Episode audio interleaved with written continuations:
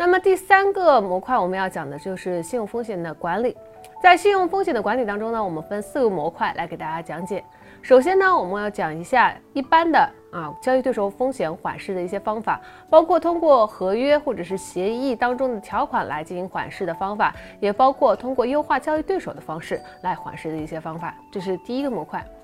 第二个模块呢，我们会给大家介绍一下市场上常见的信用衍生产品的特征是什么样子的，因为信用衍生产品也可以作为信用风险管理的一些手段。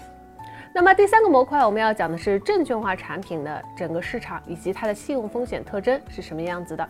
那么第四个模块呢，我们要讲的就是零售信贷业务当中的信用风险管理是什么样子的。